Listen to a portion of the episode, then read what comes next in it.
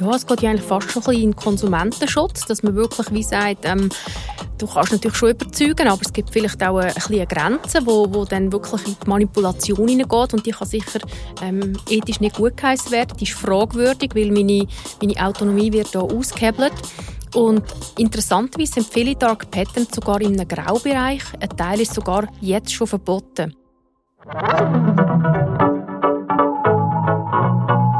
Willkommen zum HWZ-Podcast in a Nutshell, wo wir euch spannende und aktuelle Themen aus der Wirtschaft und Wissen aus der HWZ-Studiengängen näher bringen und zusammen mit Expertinnen und Experten besprechen. Hast du auch schon mal ein Online-Abo wieder künden aber einfach nicht herausgefunden, wie?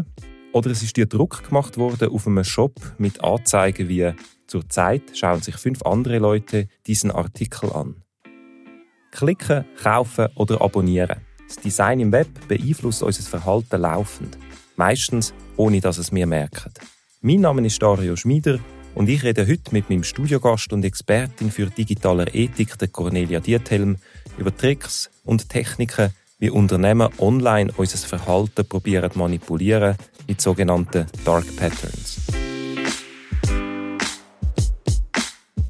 Wenn mit schlechterer User Experience schnell viel Geld verdient wird, dann geht es heutzutage entweder um eine ganz normale Kryptobörse oder es sind sogenannte Dark Patterns am Werk. Dark Patterns, das klingt ein bisschen nach Dark Magic und von schwarzer Magie ist es auch tatsächlich nicht so weit entfernt.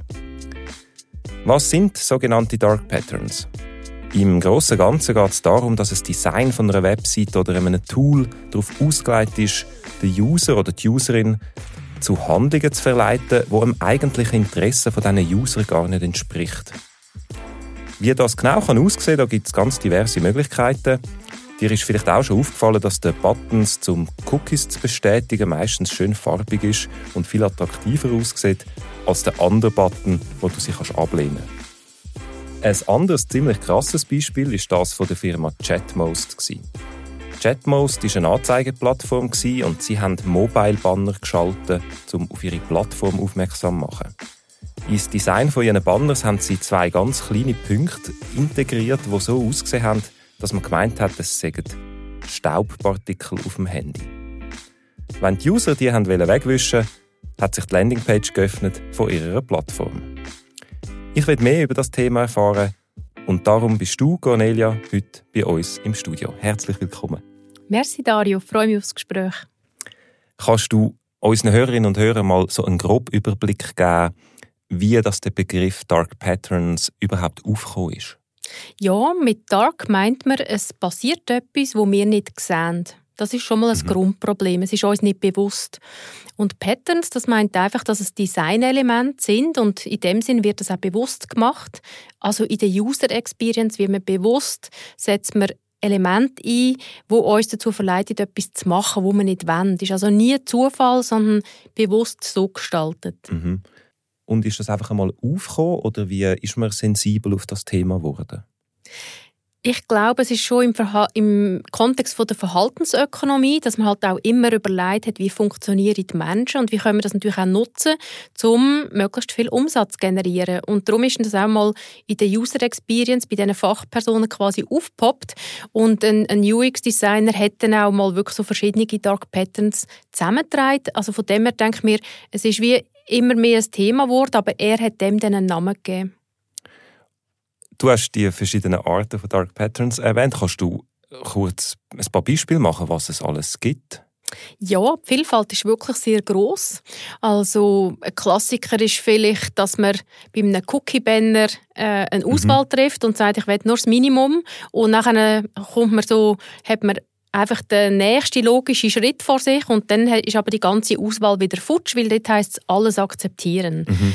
Und was viele vielleicht nicht wissen, dass die Dark Side quasi oder die Dark Magic nicht nur bei den Designelementen stattfindet, sondern auch beim Text. Das heißt Dark UX Writing mhm. und das kenne ich mir manchmal fast noch besser als die Designelemente. Also zum Beispiel, dass uns ein schlechtes Gewissen gemacht wird mit dem Text. Ein Beispiel, wenn du äh, ein Umfragetool nutzt, eine kostenpflichtige mhm. Version und dann willst du das künden, weil du halt die Umfrage abgeschlossen hast, dann heisst es, uh, bist du dir sicher, weil deine Daten gehen alle verloren. Mhm. Und dann wirst du völlig unsicher. Das gibt es zum Teil auch, wenn man eben einen, einen ähm, auf eine Website geht, wenn man sich für einen, für einen Newsletter anmelden Also auch dort gibt es so die, die Sachen, die dir ein schlechtes Gefühl machen, die Unsicherheit ähm, hervorrufen. Und von dem her du vielleicht auch dort auf etwas verzichten oder gibst mehr Daten, als du möchtest. Ein anderer Faktor ist vielleicht, dass ich in einem Online-Shop mir sehr Mühe gebe, Sachen zusammenzustellen, ähm, ja, dort Zeit verbringen und zuletzt kommen plötzlich noch Zusatzkosten. Und ja. klar, ich höre nicht auf zu bestellen. Ich ähm, bringe das zum Abschluss, aber ich habe das Gefühl, ja, also, dass jetzt das noch dazukommt, von dem bin ich nicht ausgegangen, das hätte man mir vorher nicht müssen sagen und vielleicht noch ein drittes Beispiel. Es ist auch bei der, gerade bei den Privacy-Einstellungen, dass man zum Teil sich nicht bewusst ist, welche Informationen können andere sehen Und dort ist natürlich auch die Verantwortung des Unternehmens, dass die Sachen, die die meisten Personen nicht möchten, dass das alle mhm. sehen, dass man das mit Privacy by Design löst, dass man von Anfang an sagt, wenn du sensible Daten preisgeben willst, dann musst du das aktiv öffnen. Das ist das, was Facebook dann irgendwann einmal umgeschwungen hat mag mich erinnern, man hat zuerst ist alles offen gewesen und man musste aktiv sozusagen ablehnen und irgendwann haben sie wieder Wechsel gemacht, dass man äh, genau, für genau. mich kann aktiv auch sagen, okay, das will ich. Und das ist ein ganz wichtiger Punkt. Es geht so in das Privacy by Design rein, mhm. dass man wirklich wie sagt, man kann das nicht alles auf uns quasi outsourcen, oder? Ja. Man geht wieder von aus, Unternehmen weiß schon, was wir nicht teilen wollen oder was die meisten nicht teilen wollen und dann soll das an für sich gestützt werden. Und wenn jemand, ja, ähm, ein bisschen extrovertierter ist oder mehr möchte teilen, dass es aktiv macht. Das entspricht eigentlich so ein bisschen im normalen, ja, im gesunden Menschenverstand. Mhm. Und das macht man natürlich zum Teil eben nicht weil man eigene Interessen hat. Also es ist in dem Sinn wirklich, die eigenen Interessen durchzusetzen gegen die Interessen der betroffenen Personen. Zum Leute beeinflussen muss man ja zuerst einmal überhaupt wissen, wie wir funktionieren. Das geht sehr tief auch in die Verhaltenspsychologie hinein. Jetzt das ist ja nicht nur schlecht, beziehungsweise wir profitieren ja auch von dem, dass uns schnell und einfach Sachen präsentiert werden, wo wir suchen, kaufen wollen und wollen nutzen. Und dazu muss man die Verhaltensmuster von uns Userinnen und User sehr gut untersuchen. Kannst du noch mal etwas zu diesen sogenannten Behavior Patterns vielleicht sagen, zu diesen Verhaltensmustern und wie spielen die eine Rolle auch in dieser Diskussion mit den Dark Patterns?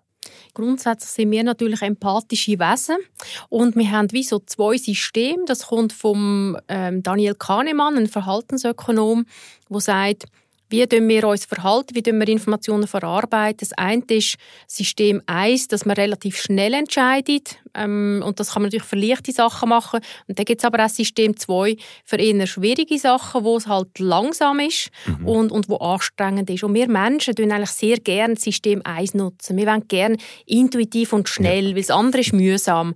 Und das führt zu Verzerrungen, weil damit etwas schnell und einfach geht, brauchen wir wirklich Hilfsmittel. Ein Hilfsmittel ist, dass wenn jemand dann eine Autorität darstellt, dass wir zu viel innen interpretieren und das Gefühl haben, ja, die Person hätte schon recht. Oder das macht es mhm. uns einfach nicht müssen, selber alles zu überlegen. Das sind so kognitive Verzerrungen. Ein anderes Beispiel ist vielleicht bei einem Preis, dass wenn du siehst, ah, das hat vorher 100 Franken gekostet und jetzt nur noch 50, dann überlegst du dir nicht, ist 50 Franken viel für das Produkt, sondern du sagst dir einfach, wow, das ist früher 100 gewesen. Und das ist so ein Klassiker, dass eigentlich sehr viele Preise sind wie fiktiv, aber du siehst einfach, was du effektiv zahlst, wirkt einfach viel günstiger. Und in dem Sinn sind die kognitiven Verzerrungen einfach eine Möglichkeit, zum schnell und intuitiv handeln, obwohl es eigentlich das falsche System ist. Eigentlich müsste man mehr Zeit aufwenden. Black Friday. Genau, zum Beispiel. Also die Impulskäufe, oder, die sind natürlich im Interesse von einem Unternehmen. Und wenn man natürlich die Verzerrungen aktiv einbindet in die Gestaltung, dann kann man eben das schnelle Handeln fördern und von dem her vielleicht deine Frage, was hat es mit Dark Patterns zu tun? Wir funktionieren so und wenn man das natürlich sehr stark einsetzt, dann tut man uns noch zusätzlich dazu verleiten, ähm, nicht nur schnell zu handeln, sondern vielleicht aufgrund von der fehlenden Zeit, fehlender Reflexion sogar gegen unsere Interessen zu handeln. Gibt es eine Möglichkeit, dass man das irgendwie verhindern kann? Ja, ist eine gute Frage. Ähm, man kann es natürlich verhindern, wenn man vielleicht bei Sachen, die einem wichtig sind, halt sich die genügende Zeit nimmt, dass man weiß, schnell und einfach geht es halt nicht immer. Also ich glaube, die Reflexion ist noch gut, also nicht immer gerade mit im, im Affekt handeln.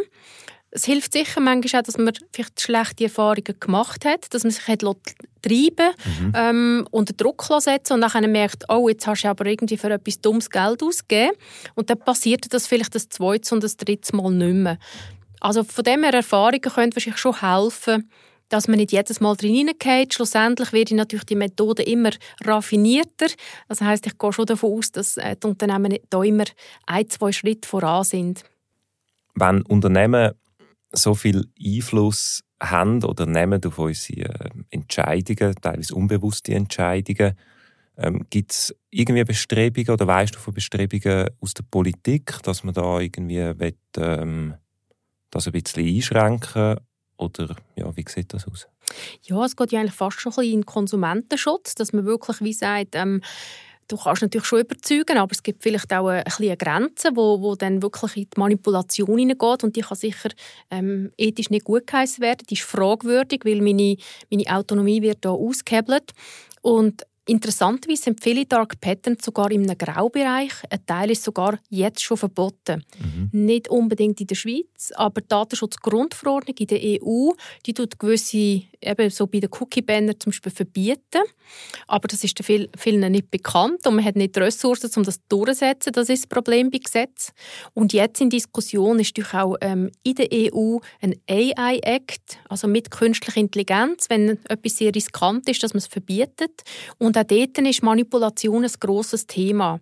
Also gewisse manipulative Praktiken, die sich an Kinder richten, die sollen dann wirklich verboten werden. Mhm. Ähm, andere Sachen müssen dann vielleicht einfach hohe Anforderungen haben oder sie müssen deklariert werden. Also ich glaube, die Sensibilität von der Politik ist schon da. Aber man kann natürlich nicht jedes Detail regeln. Von dem her ist schon wichtig, dass wir selber aufmerksam sind und uns nicht einfach überall über den Tisch ziehen. Cornelia, vielen Dank fürs Gespräch und deine Insights. Merci dir, Dario. Ja, wenn dich das Thema und Fragen rund um digitale Ethik interessieren, dann ist ziemlich sicher der CAS Digital Ethics bei uns an der HWZ und bei der Cornelia Diethelm etwas für dich. Er startet im Februar und du kannst dich anmelden oder mehr Infos holen auf fh-hwz.ch. Vielen Dank fürs Zuhören und bis zum nächsten Mal.